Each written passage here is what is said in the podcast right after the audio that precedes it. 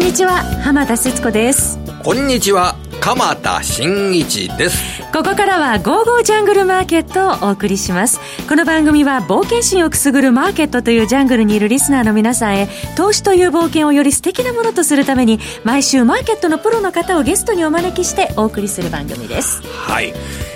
日経平均が前の日と比べて、えー、終わってみれば全然動かないような動きに今入っておりますね、はい、えー、これは12月の6日先週の金曜日から本日木曜日までの、まあ、1週間、えー、5日間の動きを見ると、えー、先週の金曜日から54円高。で今週月曜日76円高。まあ上がっていた。でも今週の火曜日下がった。20円安。で水曜日は18円安。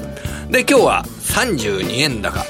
まあこれ今、日経平均2万3000円台なんですね。はい、2万3000円台で、えー、前の人の比較が30円とか20円とかっていうと、0.1%しか動いてないっていうような状況ですよね。幅がね、本当小さいですよね。で、こういう時には、どういう戦い方をすればいいのか。はい、まあ、これ幅がちっちゃい時ってなかなかやることがないなというふうにお嘆きのあのトレーダーの方もいらっしゃるかと思いますけれども、まあ、そのあたり今日は本当の株式の専門家の方にですねお話を伺うというようなことでそういう時の戦い方などをね、教えていただけるかと思いますんで私も楽しみにしております。本日のねゲストの方は半世紀近く相場を見続けていらっしゃるあの方ですのでね、はい、まだ半世紀も生きてませんよ。ね。そんなことないか、はい、それでは早速進めてまいりましょう。この番組は投資家の英知を全ての人に投資コンテンツ e コマースを運営する「ゴゴちゃん」の提供でお送りいたします。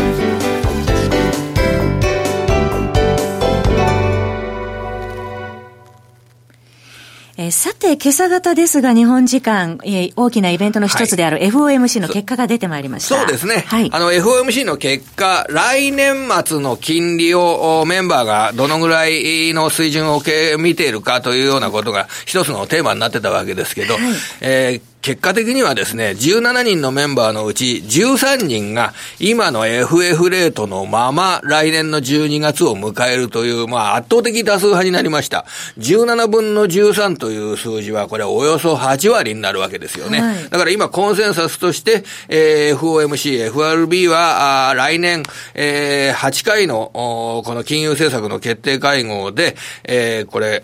一回も利上げ利下げもしないだろうと。いうような、そんな見方が提示されたのが現状です。えー、ということはやっぱり安心感を与えますね。そうですね。マーケットにとってはね。安定して金融政策も進むだろうということですね。それで、まあ、あのー、とりあえず現状だと、はい、利上げも利下げも1年間ないというような、あそんな考え方の元で元でマーケットを見るっていうのは、これはですね、まあ、その通りにはなんないでしょうけどね。あの、必ず見通しって変わるもんですから、その通りにはならないでしょうけれども、ただ、あのー、今政策としてそういった金利変更が1年間行われないっていう形で、株を見る上ではすごく楽なんですよね。はい、え金利、金利の前提、金融政策の金利の前提っていうのを変えないで、え株式の投資っていうのを考えるということになれば、まあ株価の価値を測るにあたって、業績ですとかがどのぐらい上がっていくか、というようなことで、えー、株価の水準というのを考えればいいというような形なので、はい、まあ安心感は出たかと思います。はい、ただ、あの株価上が、そんなに上がったわけじゃないんですね、昨日のアメリカ、ね、そうですね、小幅でしたもんね。ほんのわずかしか上がってない。ただ、鎌田さん、気になったのが、私、あの、ソックス指数が過去最高値更新しているっていうところ、ねうん、半導体についてはですね、はい、これはやっぱり、あの、TSMC の月次売上高、はい、TSMC っていうのは半導体の、あの、受託生産で台湾で一番でかい会社ですけれども、はい、こちらの月次売上高が、えー、今週発表されて、10日ですね、火曜日発表されて、えー、1000億台湾ドルを優に超える水準になって、これ、あの、同社にとっては、あの、月次売上高の最高記録を見せたというような形で、はい、そうすると、これ、半導体の出荷量は相当に強い会社にとってみると、強い状況になったというようなことが認識されたというような部分が、あいや、良かったんじゃないかと思います。TSMC の株、連日で上場来高値更新、台湾も29年ぶりの高値となりました。相当な久しぶりですね。えー、で、これ、半導体のその回復というのが、あのー、まあ、設備投資の回復ですとか、はい、全産業に波及していって、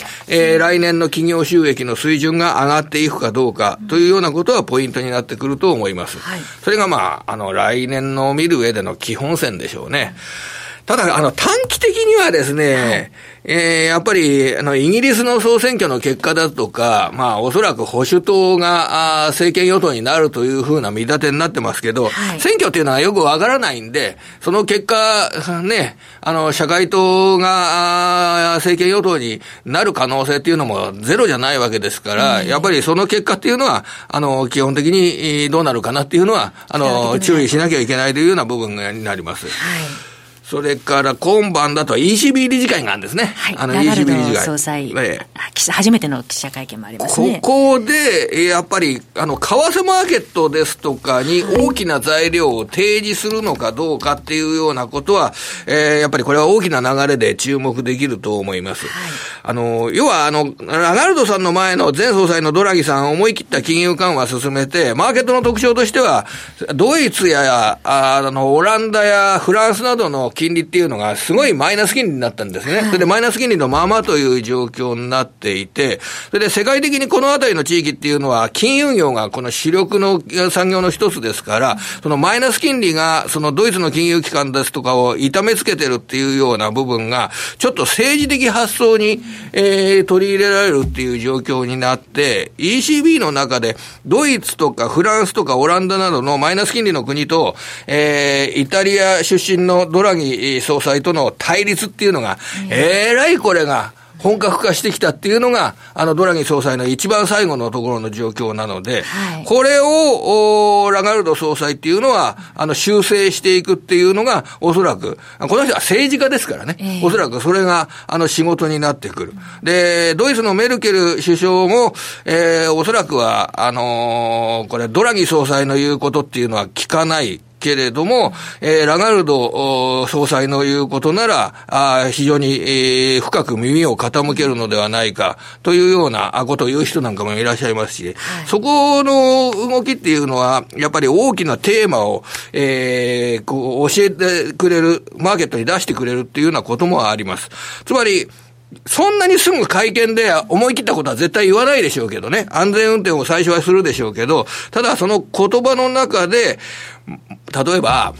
マイナス金利が長期的に続くことは、必ずしも好ましいとは言えないのではないか、とかいうコメントをラガルド総裁がしたときに、マーケットっていうのは、じゃあもう、ユーロ地域の金利低下はないんだということで、キャピタルゲインゲラ狙いのドイツ国債買いだとかっていうのに入ってたお金がドーンと出ていくというようなこともあります。はい、ドーンと出ていく。で、それが、まあ、ユーロ地域の金利はもう下がらないんだっていうような考え方になって、えー、ドイツの国債は売られるけれども、ユーロの価格は上がる。FX 取引において、ユーロ買いというのを一つのトレンドにしようっていうような、そういうような動きが発生するというようなこともあり得る。はい、で、ユーロの国債、地域の国債を売却したお金が、これ結構日本株に向かったりとかするっていう傾向があるんですよ。ユーロが買われて、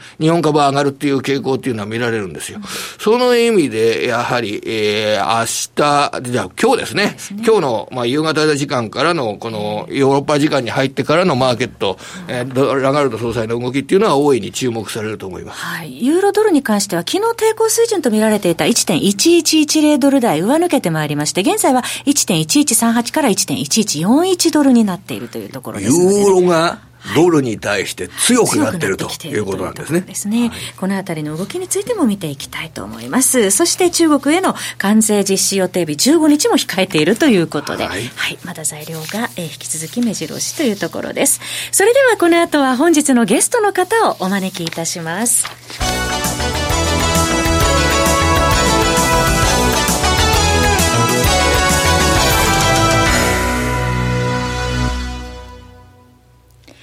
本日のゲストは、マーケットアナリストの荒野博さんです。荒野さん、こんにちは。こんにちは。よろしくお願いいたします。ここまで、えー、日経平均株価ですけれども、前回アルノさんご出演いただいた後もですね、下値は硬いが上値が重いというような状態続いていますが、どうご覧になってらっしゃいますでしょうか、その後。えー、っと、11月の5日ですから、もう1か月以上前に2万3000円台に乗せたんですね。えー、で、それ以降ですね、2万3500円をザラバでは超えるんですよね。で、超えたのは実はえっと、今日までで6回あるんですけど。結構ありましたね。ただ、2万3、終値で2万3500円っていうのは、えっと、2回しかないんですね。で、一方、じゃあ2万3000円終わったのはどうだったら、これもザラバで1回だけなんです。そうやって見ると、大きく取れば2万3000円、2万3500円の、えっと、レンジ相場ですと。で、それを支えてる理由っていくつかあるわけですけれども、一つはドル円相場の安定なんですね。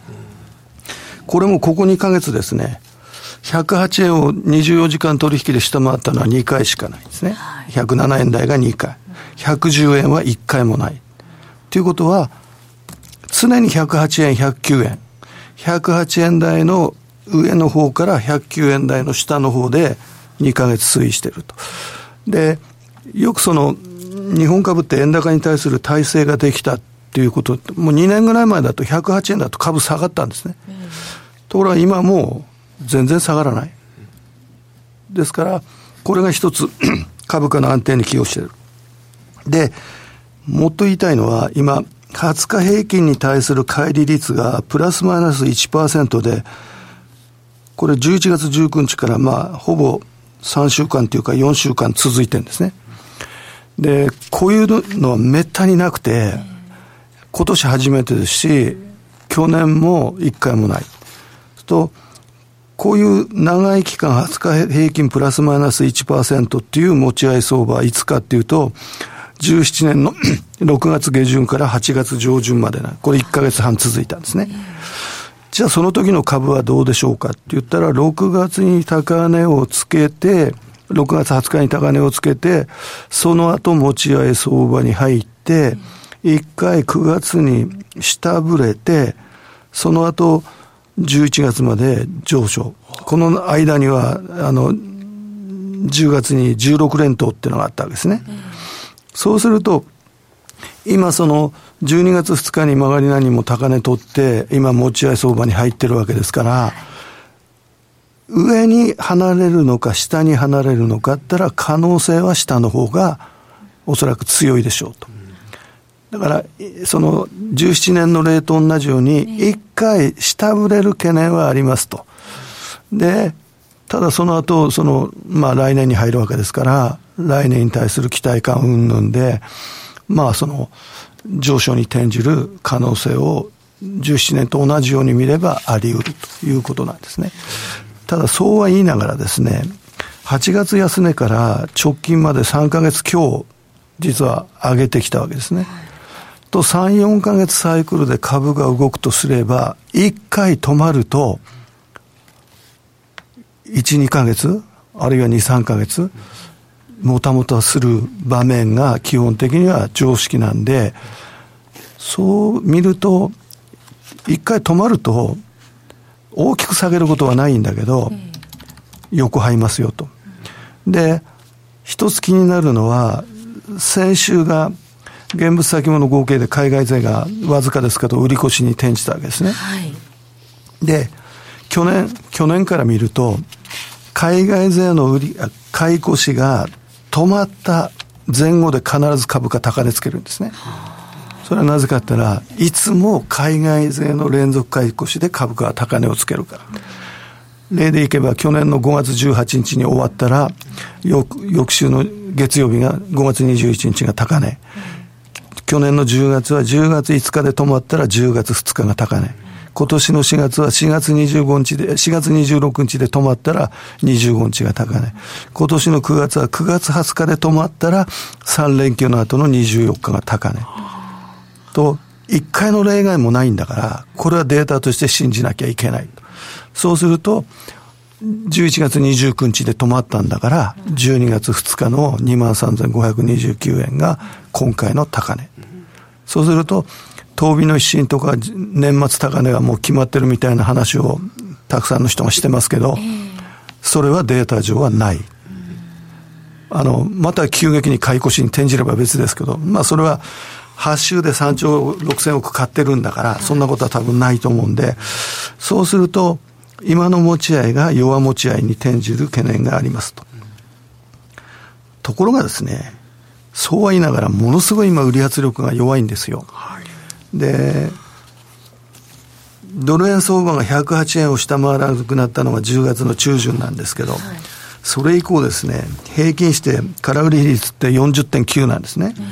よく言われる日経平均の VI、いわゆるその変動率ですね。これが15.03で、これも、もう要するに、なんだろう、低すぎるっていうぐらいの。で、これ掛け算すると615なんですね、今の2つを。で、600台で株価下がったのって見たことないんですよ。そうすると、なんか、上値間違いなく重いんだけど、下値も硬い、と、しばらく、もしかしたら年末までずっと今のまんま、2万3000から2万3500円、という可能性が最も高い。今、新野さんのお話を伺ってると、そうすると、当面、そのボラティリティと空売り比率見ておけば、まあ、いいというようなところでしょうかね。要するに積極的な意味で海外勢の連続買い越しとアメリカの最高値更新で株を上げてきました。はい、消極的な意味でいくと低い売り圧、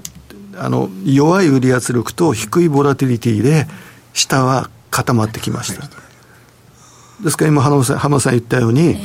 空売り率のとボラティリティを毎日見てって、まあ、まあ、日々の動きは大きくなるときありますから、5日平均ぐらいで見てって、43とか44に空売り比率がならない限りは下がらない。ですから、もう年内は、その、明日トランプさんが何言うか分かりませんし、もう買ったり売ったりしない。で、毎年申し上げるんですけど、平成天皇の誕生日12月23日以降は、あの、欧米はクリスマス休暇だし、日本もほとんど仕事やる気ないですから、あの、もう12月23日までには年内のポジションは必ず閉じる。今からはあまりポジション持たない方がいいで、ましてや15日があるんですから、もう僕はもう今ポジションフラット。まあ、売り買い両立てでフラットならそれでもいいと思いますし、えー、新規に売り買いはしないと。来年に備えると。今の雰囲気ってどうですかね？ちょっと短期的な話で申し訳ないんですが、15日の、えー、関税の引き上げを延期するというような、その決定が、あ分かった場合、認識された場合、決定した場合、これ、特に新しい材料に、それで買いポジションを増やすというような短期的な展開はもうないわけです。それはもう前提になってるわけです、ね。買いポジションを増やすっていうか、アメリカ株がかなり大きく上がるとすれば、えー、第一次合意が成り立って、で、実はその、今までに貸した関税の、例えば一番最近に貸した関税は撤回すると。はいはいあ明らかに米中が雪解けですと。いう形にならない限りは上がらないです。それ可能性すごく少ないように見えるんですけど、そこまで行くのは。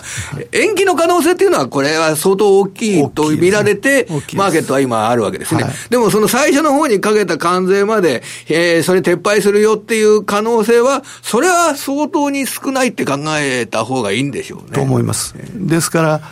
みんなが心配して、来たこの1か月間で、時には買い材料になり、時には売り材料になったんですけど、結局、そうやってるうちに、今まで言われたあの合意なら、もうすべて織り込んでますと。だから部分合意がなされても、株は上がりません。新しく上値を買う材料というと、では提示されない、出てこない可能性の方が、当面は大きめでしょうかね、と思いますね。まあ年内にはないと思いますよ。で、例えばですよ、第一、第一次のその部分合意っていうのがなされて、今言われてるようなことでなされて、そうしたらマーケットは、じゃあ第二次合意はできるのか、多分できない。中国にいろんな要求することになるわけですから、そうすると、今度、米中協議は買い材料にならない。年明け後はですね、そういうふうに考えた方がいいんじゃないかと思います。そうすると、上値を追っていく勢いっていうのは、ちょっと期待できなさそうですね、荒野さん。2万8月26日の2万261円から12月2日の2万3529、えー、円。ということは、3300円上げてるんですよ。はい、一波動で3000円、3500円っていうのは、14年以降、アベノミクス相場では、必ずそこで止まってるんです。で、米中に新たな展開がないとすれば、そこから上値を追うってことは、多分考えられない。まあ、半導体の開発をやめろとか、そんなことを承諾するはずがありませんからね、中国の方ではですね。はい、まあ、付き合い、これと付き合わなきゃいけない、こういう問題と、まあ、来年も付き合わなきゃいけないという、そういう状況なんでしょうかね。と思いますよね。で、ここまでアメリカの株が上がるって、年初誰も持ってるはず、人いないはずですから。うんとこれってなんで上げたのってことなんですよ。だから思ったほどアメリカの景気は悪くないとかね、そんないろんな材料はあるんですよね。それから去年、今年の初めはこんなに3回も利下げするとは思ってなかったとか、いろいろあるんですけど、やっぱりどっかに期待感、その米中に。それが結構あるとすれば、来年のアメリカ株っていうのも、これもちょっと問題かもしれないですよね。新しい買い材料が、あの、乏しいというんでしょうか、そういう一年というふうに考えることも必要になってくるわけですね、来年。ですよね。もう、これで、今回この番組だとアーノラノさんのご出演は、ちょっと今年は最後になりますんで、来年に向けての、あの、聞いてる方々の投資に対する心構えですとか、まあ、あの、こういうことを考えていかなきゃいけないよっていうようなことなんかも、あの、ご教示いただければと思うんですけど。中長期的に見ると、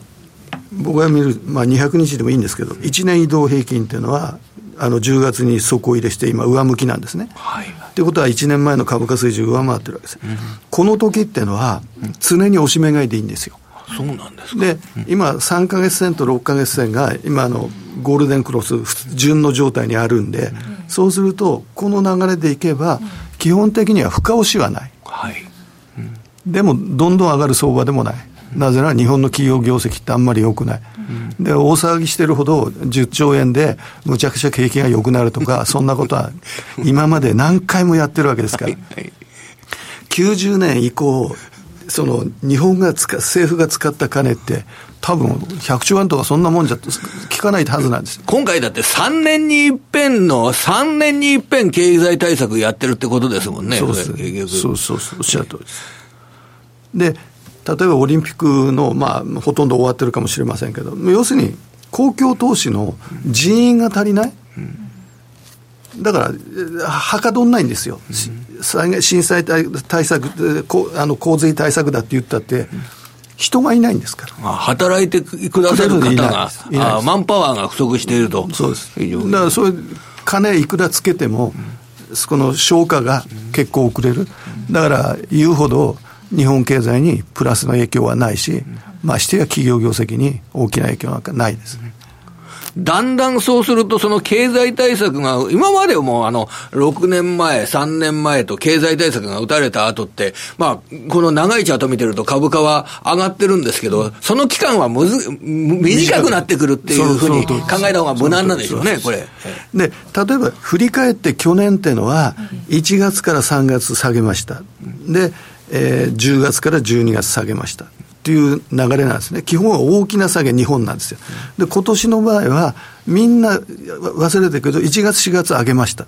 で、5月、8月調整しました。で、9月、11月上げました。こういう流れなんですね。そうすると、来年はどうですかって言ったら、深押しがないんですよ。だから安定的にいく。で、年日経平均の年間変動幅って、ここ大体平均4000円から4500円なんですよ。それでいくと、来年もっていうか、例えば今年のドル円相場みたいに動かなくなる。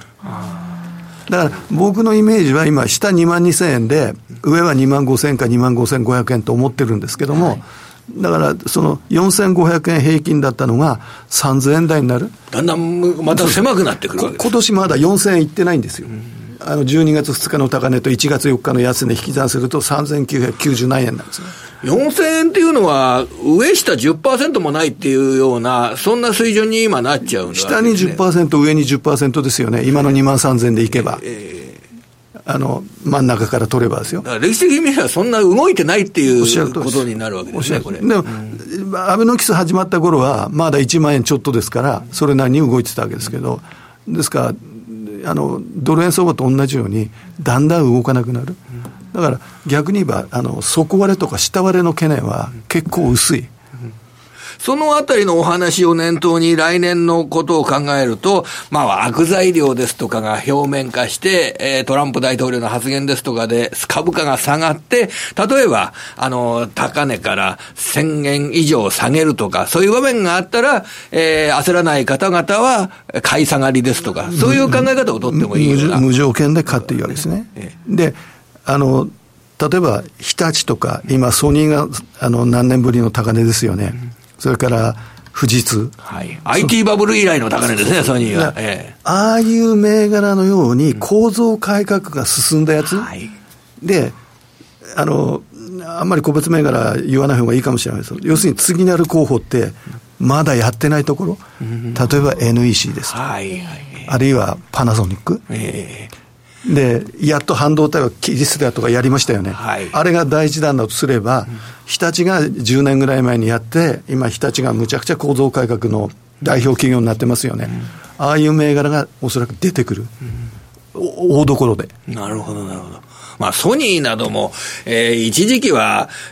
時価総額が相当ここまでちっちゃくなっちゃったかっていうような時期なんかも、それこそあったわけですもんね。みんな覚えてないでしょうけど、700円ですよ、株価。そういう時期があったわけですよね。だからそういった株などを見つけて長期で、えー、取るっていうのも一つの醍醐味ではありますからね。だから日立もソニーも大赤字、数千億円と大赤字出して、うん、そこから始まったんですね。で、大赤字出したけど、始まってないのが NEC とパナソニックなんですよ。あなるほどですから、えー、なんだろう、隠れ出世株候補。うん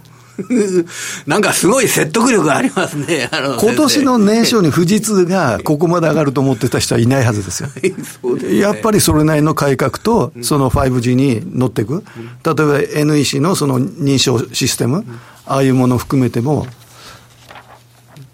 あんまり個別銘柄言わないって言って言っちゃいましたけど。いや投資のヒントもいただきました。えー、お年玉みたいな形でいただきました。はい、ありがとうございます。ここで FX オンからお知らせです。荒野さんのメルマガ、荒野博のテクニカルルームから FX オンから好評配信中。40年以上の市場分析の経験を生かされて日々配信されています。価格は月額4500円。荒野博のテクニカルルームからでトレード成果どんどん上げてまいりましょう。また荒野さん、毎週金曜日には、えこのメルマガ会員の方向け動画も配信されているということなんですね。はい、あの、えー、っと、会員のみですけどね。はい、あの、一般の人も最初の半分ぐらいは見れますけど。ダイジェストで見られる、はいはい、ということですね。動画でしたら、アランゴさんのお顔も拝見できるそうなんです。より説得力がね、ええ、あの、増しますよね。楽しみですね。番組ホームページ、右の午後じゃんトレードサロンのバナーをクリックして、詳しくはご覧になってください。メルマガは月額4500円です。本日のゲストは、荒野博さんでした。今年もどうもありがとうございました。皆さん、良いお年を。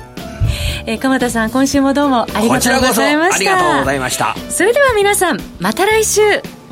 この番組は投資家の英知をすべての人に投資コンテンツ e コマースを運営する「ゴゴジャン」の提供でお送りいたしました。